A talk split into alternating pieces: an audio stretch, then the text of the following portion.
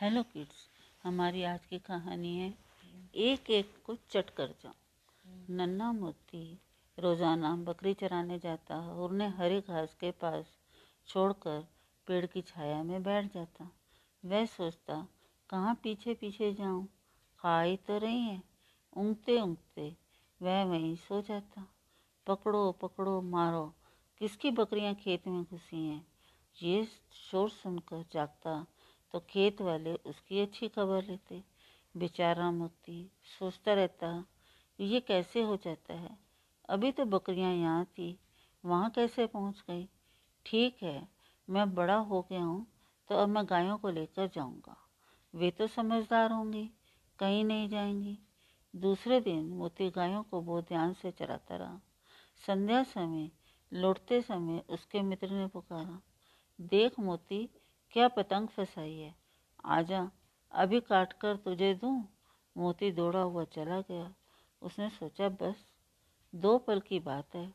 गाय कहाँ भागी जा रही हैं? शाम को दूध निकालते समय घर में बहुत बवंडर उठा। उसकी माँ अपनी तकदीर को कोसने लगी। हे भगवान, तुमने मुझे कैसा नालायक बेटा दे दिया?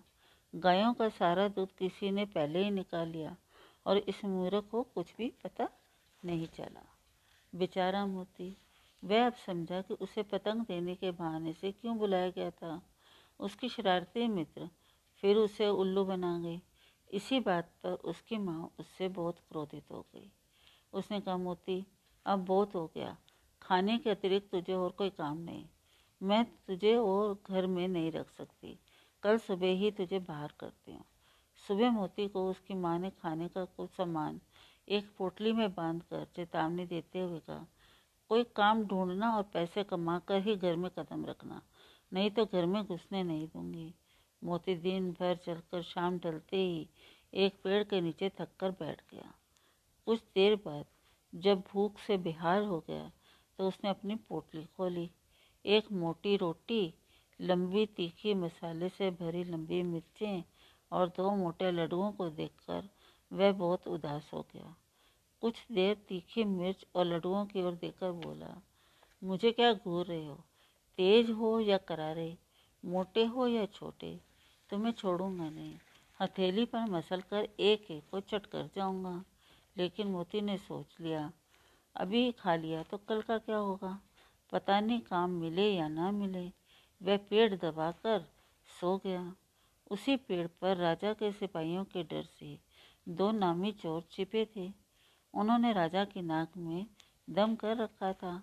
मोती की बात सुनकर वे बहुत डरे और बोले, ये कोई साधारण मनुष्य नहीं है। अकेले रात के अंधेरे में बिना हथियार किसी हथियार के ऐसे ही सोया पड़ा है और अब तो ना जाने किसे चट करने की बात कर रहा है। इसे तो जंगली जीवों का भी डर नहीं है। ये अवश्य ही कोई भूत प्रेत है जो हमें खाने की सोच रहा है। मोती की नींद मारे भूख के फिर खुल गई। उसने लड्डुओं को छूकर देखा। वे कठोर भी हो गए थे। वह बोला, तुम दोनों अब हो कितने दिनों तक खैर मनाओगे? ठहर जाओ। कर करो या कुर करो। मैं एक एक को चट कर जाऊँगा। चोरों की डर से कम कभी छूटने लगे।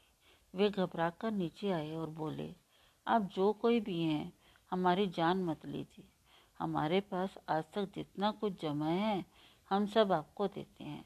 मोती स्वयं इतना घबरा गया कि उसकी बोलती भी बंद हो गई। चोर बोला, ठहर जाइए, हम सभी सब लाते हैं। वे भागे भागे गए और घोड़े पर लदी, दो बोरियाँ लाकर सामने रख दी।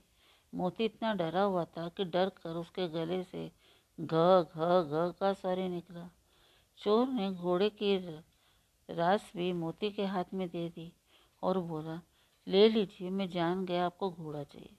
फिर दोनों घुटने टेक कर मोती से विनती करने लगे। वहाँ आगे इमली के पेड़ के नीचे और सोना पड़ा। है उसे भी ले लीजिए, पर हमें छोड़ दीजिए। मोती को कुछ समझ में आए, इसके पहले ही स्वयं राजा सैनिकों के साथ वहाँ आ गए। उन्हें देखकर चोर भागने लगे। सैनिकों ने चोरों को पकड़ लिया। राजा समझे कि मोती ने ही अपनी बहादुरी से चोरों को पकड़वाया। इसलिए वे बोले, मोती, इन चोरों ने बहुत आतंक मचाया था। तुमने इन्हें पकड़वाकर बहुत बड़ा काम किया। हम तुमसे बहुत खुश हैं। आज रात तुम हमारे मेहमान हो। सुबह होते ही हमारे सिपाही तुम्हारे सामान सहित तुम्हें घर छोड़ आएँगे। आज तक ये रहस्य कोई नहीं जान पाया कि ये सब कैसे हो गया। सबसे मज़े की बात तो ये है कि मोती को भी पता नहीं चला कि चोर उससे आखिर डरे क्यों। Thank you